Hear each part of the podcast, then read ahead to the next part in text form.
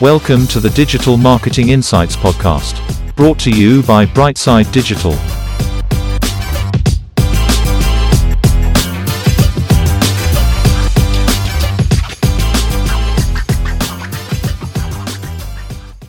Hi everyone, welcome to the show.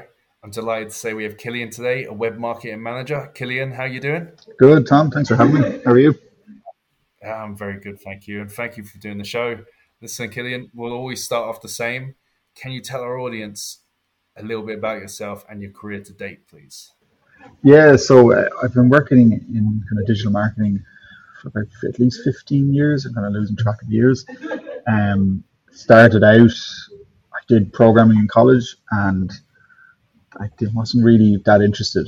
Um, so I, I dropped out and basically I've been learning this kind of work ever since. Um, I started off in a very small little office in a manufacturing company where I was given quite free reign to look after our marketing and look after our sales. And I remember they one day they came in and said they had a copy of Photoshop, it was like CS2 or something. Um, but also with Photoshop at the time came Dreamweaver. So they said, "Oh look, this says you can build a website with it. So go figure out how to build us a website um, cheaply, essentially." And so that kind of led me down the rabbit hole of I figured out how to build a website. Dreamweaver, we built a website, then realized nobody was coming to the website. So I was like, well, how do we get people to the website? And so that kind of sent me down this career path and this kind of rabbit hole was one building websites for people, but then how do you actually get relevant traffic to a website? And that led me down to SEO and paid advertising and then as I got more experience into generally into more just digital marketing in general and the kind of complexities that come with it. It's not always as simple as, you know, add a bit of content to a page and somebody will come, you know, job done. Um, so that's that's that's what's kind of led me to this. I've had various roles over the years. I did a lot of agency work, um, but I left agencies. I left my own agency recently last year to uh, to start working in house on bigger companies. Yeah, and it's really fascinating to hear you've worked that long ago in, in web design and and uh, obviously Photoshop. I, am guessing it was when that version of Dreamweaver would have been when it was just tables and blocks and yeah, yeah, yeah. Well, it, it, it just um, like it was still tables, but but like you know, you using CSS properly had just kind of started um, so that world was coming around of like getting away from tables and using CSS properly to control layouts. Um, yeah. So it was heavy on like float left, float right. Um, so there was a lot of that kind of stuff. But um, yeah, but that's that's how I got into it, and then into Joomla, um, building websites in Joomla, and then discovered WordPress, and kind of so on from there, right? Yeah, no, I've been there. Uh, I, I, felt your pain. Uh, it's amazing that there's some of those older CMS platforms they still use that form of uh, float left and float right for their email shootouts. And oh stuff. yeah, uh, yeah. It kind of takes you to uh, back when you work on those kind of things. But um, I suppose you've had huge, like very various different forms of digital marketing throughout your career. But what would you see as your main strength and, and your go-to comfort zone in digital marketing? Uh, I'd say SEO would probably be my main strength. Um, over the years at agencies, I worked heavily on on SEO. I always did a bit of paid for people, and like, to be honest, I still do a bit of like freelance paid for clients, um, because it's very, it's more kind of binary. I suppose it's you know, you spend X, you get X. It's much easier to track. So, um, but from a career point of view, SEO has been kind of my main main interest as well. Like it's what I think about when I'm not working. So uh, SEO would definitely be the, kind of the main area I would have worked in, and technical SEO as well. Yeah, and which is a huge area in SEO that is normally overlooked as well. Is there any technical examples or any work there that you're really proud of? And you made it really successful. So, could you give us just an example of a campaign or some work you've done on there. Yeah, so back in 2012, I worked for a company in Australia um, that sold kind of beauty type products, and we. So when I started, they did about 60k a year in online sales, and when I left, it was a, uh, four years later, it was about 600k, and we we didn't build a single backlink. Um, the main work I did actually was just the technical structure of the e-commerce website. So what was the title of the page? Was it correct? Like did it match the intent of somebody searching for that type of product? So from a product page all the way back up to like a an e-commerce category page. So um, say it was like the category was nail polish. Like was the category named correctly? Was it discoverable by, by Google? So that you know, I spent four years working on that, like I said, without building a single backlink to the website, but while still growing the, the business massively, um, with little or no cost other than obviously paying me uh, internally. Um, so that kind of from a technical point of view would have been probably the biggest achievement to date.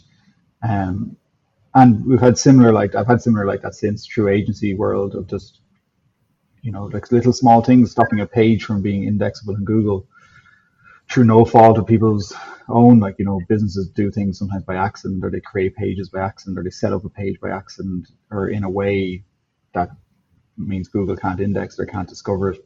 And sometimes finding these little problems can can make or break, you know, getting traffic to a website, increasing sales. And if it's a very small business, it can change, you know, not to to big it up too much, but it can change. Like if you're working with a very small business, it can kind of change somebody's life. Like if you're working with like a small company where there's only an owner and a few employees, you know, drastically increasing their sales and leads can have a massive effect on their life and the life of their staff and the amount of people they can hire and the growth of the business. And sometimes it's just something as simple as well, you know, Google couldn't discover this page and all of a sudden they can, and it can make a massive change. You know? Yeah, I, I, I literally have an example like that right now where I've brought their search impressions from 3,000 a day up to 25,000. And I think the biggest wins for the site was the technical side of things because it was built on Vue and it was all Java mm. based. So a lot of it wasn't indexable yeah. in Google. So it was identifying how you can um, index it. So pre render was the answer. But yeah um, it's it's really interesting how technical is overlooked. For, for anyone that's unfamiliar with technical SEO, could you give us just a little bit of a breakdown of some of the factors that might help your Google and Bing and your, your organic search algorithms by implementing technical SEO? Yeah, so technical can range from something as simple as like, is your page indexable by Google? And if it's not indexable by Google, it means it can't rank it and show it in search results. And um, so that's like the most basic example. But then you get into you get into especially on e-commerce websites, you get into very complicated aspects such as canonical links um, and pagination. So, for example, on an e-commerce site, you might have um, a category about dresses, but then you might have red dresses, and that might just be handled by a filter. Now, a lot of the times these filters aren't indexable by Google on purpose because they, can create, you know, if you think about all of the types of filters you might have on an Amazon product page, for example, or a category page, it would it turns one URL into thousands essentially. So there's like there's a lot of work there to be done sometimes about what page do you want Google to index or not. So like if red dresses are really important, well maybe that type of filter should be indexable. Maybe you should you would want Google to discover the red dresses filter on your on your website.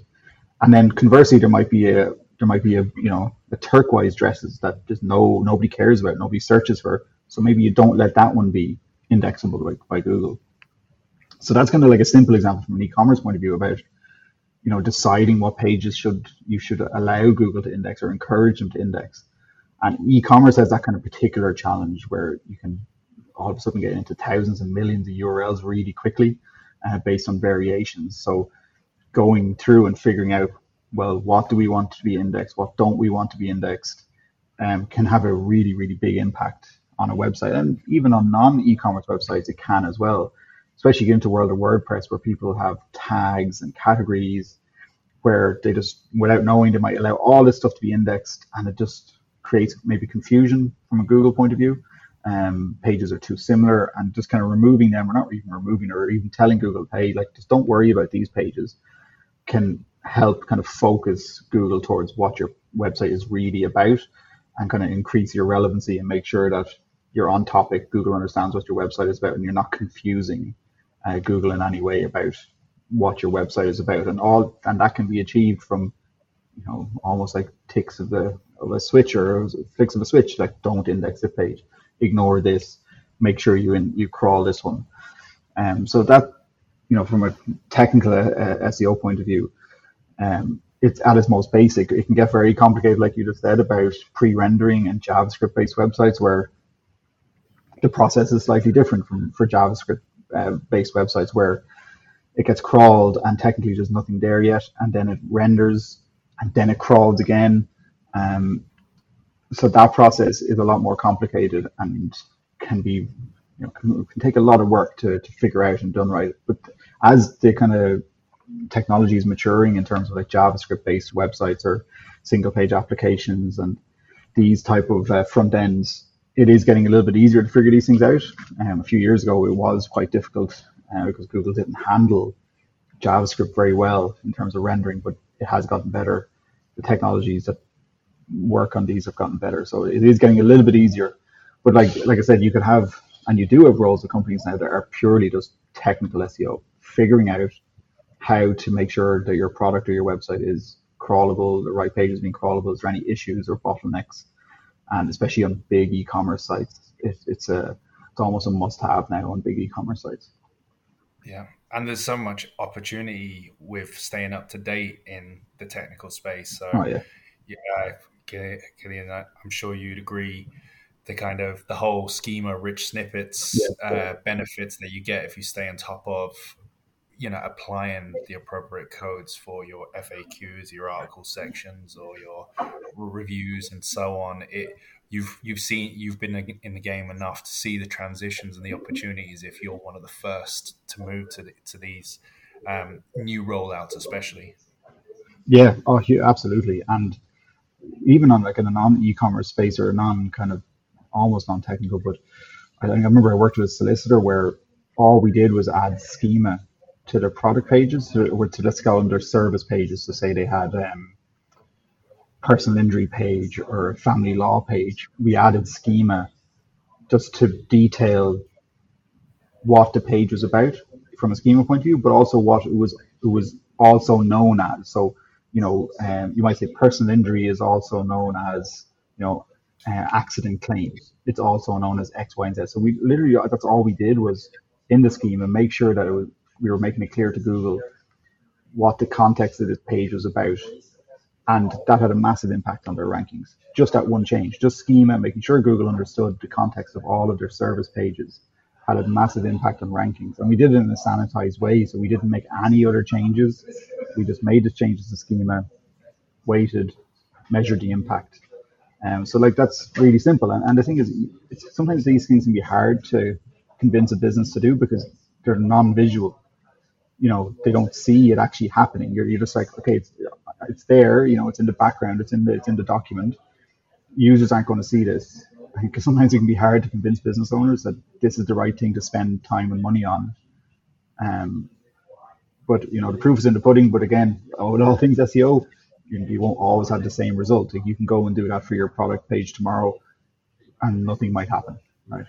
It depends on industry, and it's it's definitely not a one size fits all kind of approach. Um, looking at your softwares you use for your day to day work, is there anything that you swear by that you'd like to recommend on the show? That I swear by? Uh, well, Screaming Frog, definitely. I'm sure that comes up a lot. Um, so we use Screaming Frog a lot, and then kind of for traditional kind of SEO and content, um, we use a combination of we use a product called Story Chief, which we love, um, as like a centralized um, content repository. So essentially, what we do is we we have this we have a process in place for creating our content, and it all gets published into this repository from where which we can push to anywhere. So we push it to our WordPress blog, we can push it to an RSS feed, we can push it to um, all of our social channels, we can push it to like brand ambassadors, you know, so it's like this one centralized location. So from a content point of view, that's really, really important from our point of view. From just the SEO point of view, like I said, Screaming Frog is open right now on my computer. It'll be open all day, every day for quickly checking things. Um, and that's pretty much it. Like you can, I can pretty much get by using a little bit of Ahrefs and uh, just the spot check, spot check things. Um, but like most of our keyword research will be kind of semi-manually done. A little bit of Ahrefs, a lot of Google Search Console for analyzing our own content and seeing those opportunities from what Google is telling us in there. Um, but that'd be it, I'd say. Yeah, I, and like I can tell just from your experience alone and and what you've been saying here, you guys are really on top of making sure that you're right up there with the latest developments and making sure that you have a lot of these areas in place um, constantly. Do you find it's easy for you to to regularly upskill and and what your main source is for getting information? Yeah, like it's, it's easier than it ever is, but you just, you just have to cut through the noise, right? That's the hard part. Um, so like Twitter a lot, um, and then there's a good few blogs and kind of forums that stay on top of various like search engine land, search engine journal, search engine roundtable, kind of those few few of those. But yeah, Twitter, I go to what I, I go to or I virtually attend Brighton SEO uh, twice a year to keep up on top of what's happening from an SEO perspective. So that'd be mainly it. It's just kind of like the people I think are worth, worthwhile on the likes of Twitter and so on, uh, and then conferences. Brilliant, brilliant. Yeah, really good advice. And looking at the digital industry as a as a whole, maybe let's focus strictly on SEO because uh, of the nature of this podcast. But is there anything that really excites you or you think is a really interesting opportunity for maybe listeners of the show in terms of SEO in the future? Yeah, look, it's just I don't know if it excites me, but um, it's getting harder. I would say, right? Um, you know, we've we were lucky in the past, like we had eras where you could just build links at scale and it worked, um, and then it was, you know, you could throw a heap of content on a page and that worked. Um, so I'm kind of excited about the fact that it is getting more difficult and it's it can't now just be content for the sake of content. You really have to be adding uh, value to the user, and that's difficult. Like you know, and we have like a massive process in place for creating content, but even controlling the quality of that is difficult. Like we we do about 16 articles a month, and it's getting harder and harder to to get these ranking. Like, and we're trying to add value. Like we're not just look going after we don't just go like go after a keyword in a in an article. You know, we're we're looking at a topic from a broad sense, and how can we be an authority on that topic? How can we add value genuinely? We're not trying to convert people from our blog post. We're first trying to add value.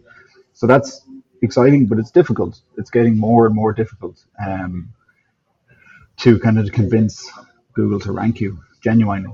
Uh, so that's both exciting and challenging, at the same time is is that something that's more of a challenge for your content writers rather than yourselves because obviously content writing is you know it's a large part of the SEO space and traditionally a lot of writers get paid by quantity how many their articles and stuff they're producing whereas now it sounds like you're making the point that it's going to be quantity or nothing at all you know a lot of clients or people are not going to pay for just posts that basically don't do anything to the site. If anything, might bring down the site because they're just spreading the link equity across a board or something.